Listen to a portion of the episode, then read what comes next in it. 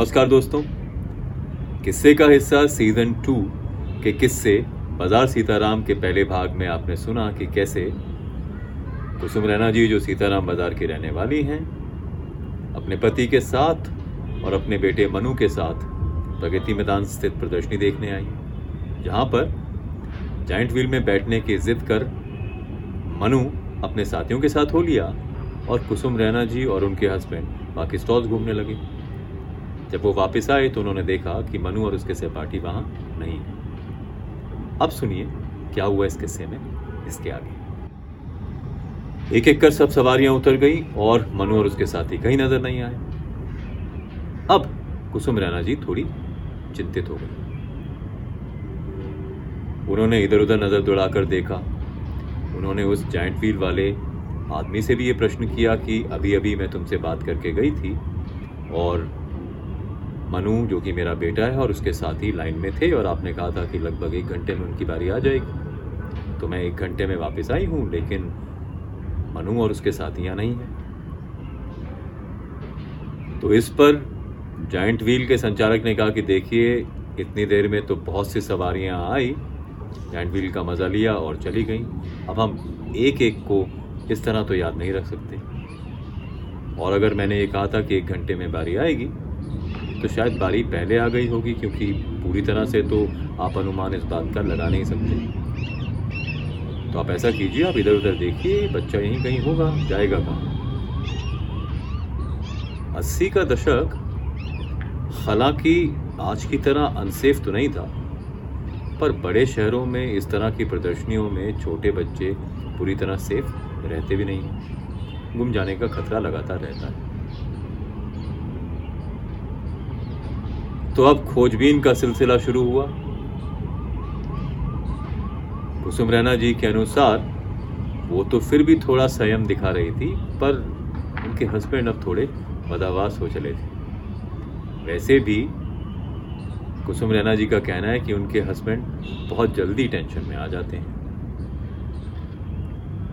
तब दोनों ने योजना बनाई कि आप एक तरफ और मैं दूसरी तरफ जाकर देखती हूँ, क्योंकि ज़रूरी है कि अगर हम उसे यहीं रहने के लिए बोलकर गए हैं तो वो ज़्यादा दूर नहीं गया होगा, आसपास ही कहीं होगा, या हो सकता है कि अपने सभी क्लासमेट्स के साथ किसी और झूले पर या किसी स्टॉल पर चला गया हो और वापस यहीं पर आ जाए। तो ऐसे में हम थोड़ा थोड़ा दूर जाएंगे और फिर वापस लौटकर किसी झूले के पास खड़ा हो इंतज़ार करेंगे मनु का। तो इसी योजना पर अमल लाते हुए एक तरफ कुसुम रैना जी और दूसरी तरफ उनके हस्बैंड चले गए। काफ़ी सारा हिस्सा छानने के बाद जब वो लोग वापस झूले पर पहुंचे तो देखा मनु अभी भी वहाँ नहीं था। मनु के दूसरे साथियों का भी कोई निशान नहीं था वहाँ। अब चिंता थोड़ी बढ़ने लगी थी, और इस बीच वो समय भी हो चला था कि जब प्रदर्शनी को बंद होना था।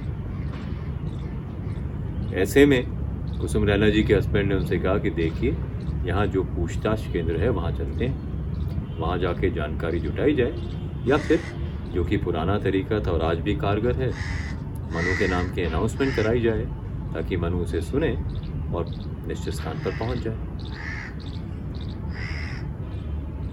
इसी योजना पर अमल लाते हुए कुसुम रैना जी अपने हस्बैंड के साथ अब पूछताछ केंद्र पर पहुंच गई। पूछताछ केंद्र पर लोगों की भारी भीड़ लगी हुई थी। अक्सर इस तरह के मेलों में छोटे बच्चों का आपका हाथ छोड़ इधर उधर हो जाना साधारण सी बात है। आमतौर पर कुछ एक सूचनाओं के बाद या घोषणाओं के बाद बच्चे मिल भी जाया करते हैं। चिंता हालांकि थी, लेकिन कुसुम रैना जी और उनके हस्बैंड को लग रहा था कि देखिए, मनु समझदार है, वो इस झूले से ज़्यादा दूर जाएगा नहीं, और गेट के बाहर, प्रदर्शनी के गेट के बाहर जाने की अनुमति तो वैसे भी नहीं दी जाएगी उसे, वहाँ गार्ड रहते हैं, तो ऐसे में होना हो मनु कहीं अंदर ही होगा। लेकिन फिर दूसरी चिंता ये थी कि प्रगति मैदान एक विशाल एरिया है, ऐसे में छोटे बच्चा कंफ्यूज हो सकता है। तो यही सब सोचते हुए वो पूछताछ केंद्र पहुंचे और वहां बैठे बाबू से उन्होंने अपनी पूरी व्यथा सुनाई। उस खिड़की पर बैठे बाबू की चिंता कुसुम रैना जी और उनके हस्बैंड से भी ज़्यादा थी। उन्होंने भीड़ की तरफ इशारा करते हुए कहा कि देखिए, ये सभी अनाउंसमेंट करने के लिए या कराने के लिए आए हैं, तो ऐसे में आपके बच्चे की अनाउंसमेंट भी क्रमबद्ध तरीके से ही होगी। फिर तपाक से उन्होंने कुसुम रैना जी से ये पूछा कि आपके बच्चे की उम्र क्या है। मनीष उस समय 8 साल का था। तो कुसुम रैना जी ने कहा कि देखिए, वो 8 साल का है, जिस पर बाबू ने कहा कि देखिए, यहाँ तो छोटे छोटे बच्चों की घोषणाएं की जा रही हैं। 8 साल का बच्चा तो थोड़ा समझदार हो ही जाता है, ऐसे में इधर उधर निकल गया होगा, आप वहीं पर इंतज़ार कीजिए जहाँ पर आप उसे छोड़ कर गए थे। फिर उसने धीरे से कुसुम रैना जी से कहा कि देखिए, प्रदर्शनी में अपने बच्चे को ऐसे सहपाठियों के साथ छोड़ जाना कोई समझदारी की बात तो है नहीं। कुसुम रैना जी को हालांकि गुस्सा तो आ रहा था, पर इस समय गुस्से से ज़्यादा इम्पोर्टेंट ये था कि ये बाबू मनु के नाम की घोषणा कर दी। इस बीच कुसुम रैना जी के पति काफ़ी टेंशन में आ गए थे। उन्होंने कुसुम रैना जी से कहा कि देखिए, इस तरह यहाँ माथापच्ची करने से अच्छा है कि हम पुलिस को इन्फॉर्म करें या अथॉरिटीज़ को इन्फॉर्म करें। जिस पर कुसुम रैना जी ने उनसे कहा कि देखिए, अभी तो प्रदर्शनी जारी है, तो ऐसे में जब तक कि सभी लोग प्रदर्शनी से चले नहीं जाते, पुलिस या किसी दूसरे अधिकारी को सूचित करने का मतलब कोई है नहीं। इस बीच घोषणा हुई। घोषणा के बाद कुसुम रैना जी और उनके हस्बैंड झूले के पास काफी देर इंतजार करते रहे, जायंट व्हील के पास, पर मनु का कोई निशान नहीं नजर आया। धीरे धीरे शाम अब रात में बदलने लगी थी। ऐसे में कुसुम रैना जी और उनके हस्बैंड ने विचार किया कि घर चलकर मनु के चाचा से बात की जाए, जो कि पुलिस में, और फिर पता लगाया जाए कि आगे करना क्या है। हालांकि कुसुम रैना जी और उनके पति का बिल्कुल मन नहीं था प्रदर्शनी ग्राउंड छोड़ वापस घर जाओ चाचा को इस बारे में बताने का, पर उन्हें लगा कि अगर प्रदर्शनी ख़त्म हो जाती है और फिर भी मनु अगर नहीं नज़र आता है, तो ऐसे में ज़रूरी है कि पुलिस को इन्फॉर्म किया जाए। यही सब ताना बाना बुनते हुए कुसुम रैना जी और उनके हस्बैंड घर पहुँचे। चाचा को इतला दी गई। चाचा ने फ़ौरन कार्रवाई शुरू करी। इधर उधर फ़ोन घुमाए गए। इस बीच कुसुम रैना जी का मन इन सब बातों में बिल्कुल नहीं लग रहा था। उन्होंने अपने हस्बैंड से कहा कि देखिए, मुझे पूरा विश्वास है कि मनु एक समझदार लड़का है, और होना हो मनु हमें प्रदर्शनी ग्राउंड में ही मिलेगा। तो मेरा मन ये कह रहा है कि हमें एक बार फिर से प्रगति मैदान जाना चाहिए और उसी जायंट व्हील के पास जाकर कोशिश करनी चाहिए, क्योंकि हो सकता है मनु वहीं हो। हालांकि मनु के चाचा ये कह रहे थे कि पुलिस अपना काम कर लेगी, लेकिन कुसुम रैना जी की ये बात सुन उनके पति राज़ी हो गए, और एक बार फिर कुसुम रैना जी और उनके हस्बैंड अपने स्कूटर पर बैठ वापस प्रगति मैदान की ओर चल पड़े। स्कूटर स्टैंड पर लगाने के बाद टिकट विंडोज से आगे निकल गेट के पास कुसुम रैना जी और उनके हस्बैंड पहुँचते, इन्होंने देखा कि सामने से कुछ लोग दौड़े चले आए। अब लगभग शाम गहरी हो चली थी और रात होने वाली थी।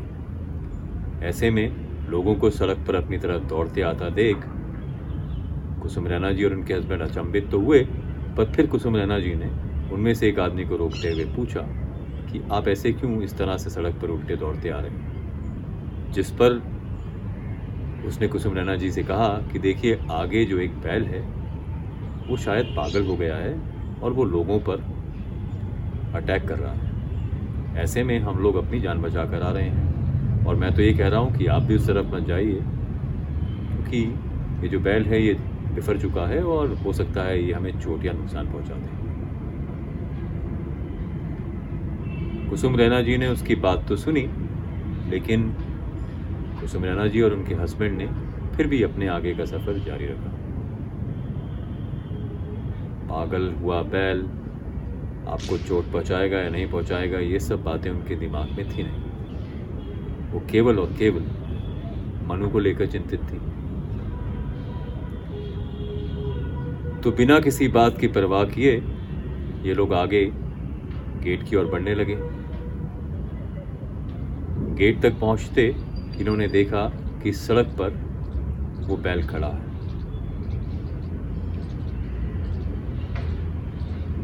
न जाने कुसुम रैना जी को क्या लगा, वो बैल के पास पहुंची और उन्होंने बैल के सामने हाथ जोड़ते हुए कहा कि नंदी, आप मुझे मेरे मनु से मिलवा दें। कहीं ना कहीं सीताराम बाजार के लोगों का नंदी बैल पर विश्वास था, और मैंने आपको पहले बताया कि सीताराम बाजार में अक्सर बैल को सजा धजा नंदी बना लोग आपका भविष्य बताते हैं।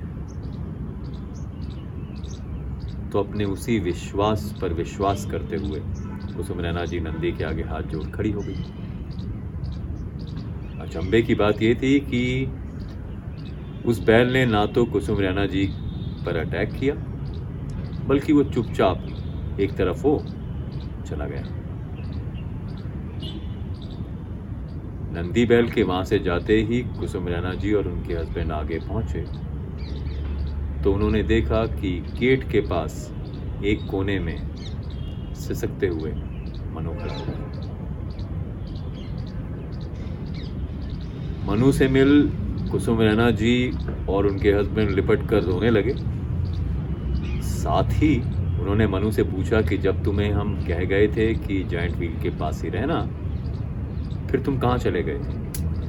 तो जिस पर मनु ने बड़े ही मासूमियत से जवाब दिया कि मैं पहले तो उसी जायंट व्हील के पास खड़ा रहा, पर भीड़ इतनी थी कि लोग लगातार हमें वहाँ से हटाते जा रहे थे। फिर एक एक करके क्लासमेट सब अपने पेरेंट्स के साथ चले गए। मोबाइल फ़ोन का ज़माना था नहीं, तो ऐसे में बाकी बच्चों के पेरेंट्स मनु को यही हिदायत दे गए कि यहीं रहिएगा, आपके माँ बाप आके आपको यहीं से ले जाएंगे। फिर जब बहुत देर हो गई, भीड़ छटने लगी, अंधेरा होने लगा, तो मनु डर गया। तो ऐसे में मनु ने कहा कि मैं धीरे धीरे चलता हुआ मेन गेट की ओर आने लगा। मेन गेट पर जब मैं पहुंचा तो मैंने देखा कि सब लोग जा चुके हैं, लेकिन ये नंदी वहीं खड़ा है। तो नंदी को देख मुझे ये लगा कि ये हमारे सीताराम बाजार का नंदी है। हालांकि आज उसे इस तरह से सजाया नहीं गया है, पर अगर कुछ नहीं होगा तो ये नंदी मुझे मेरे घर पहुंचा देगा। उसी विश्वास के साथ मैं गेट से लग के नंदी से थोड़ा दूर यहीं पर खड़ा हो गया।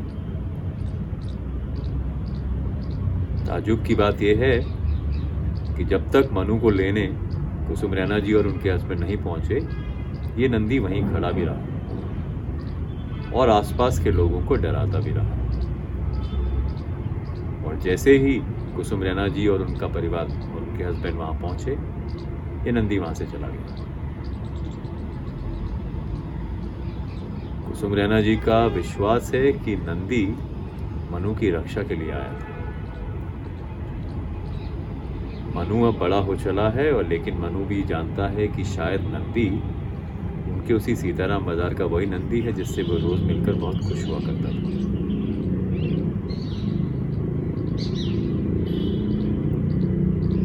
कुसुम रैना जी 80 साल पार कर चुकी हैं। नंदी और सीताराम बाजार से जुड़ा ये किस्सा आज भी उनकी स्मृतियों में ताज़ा है।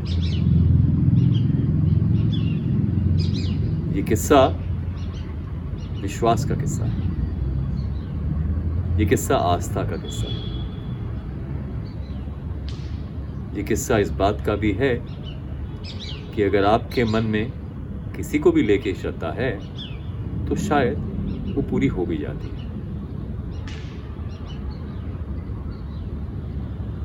तो अब भी जब भी सीताराम बाजार आना होता है कुसुम रैना जी का अपने परिवार के साथ,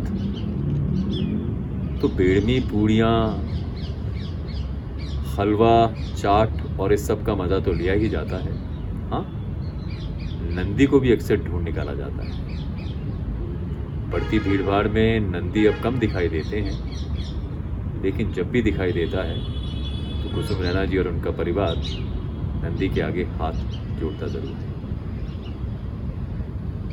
तो दोस्तों, ये था किस्सा बाजार सीताराम। बताइए आपको कैसे लगा ये किस्सा। भेजिए अपने सुझाव और अपने किस्से भी भेजिए, हम उन्हें शामिल करेंगे, बनाएंगे उन्हें किस्से का हिस्सा। नमस्कार।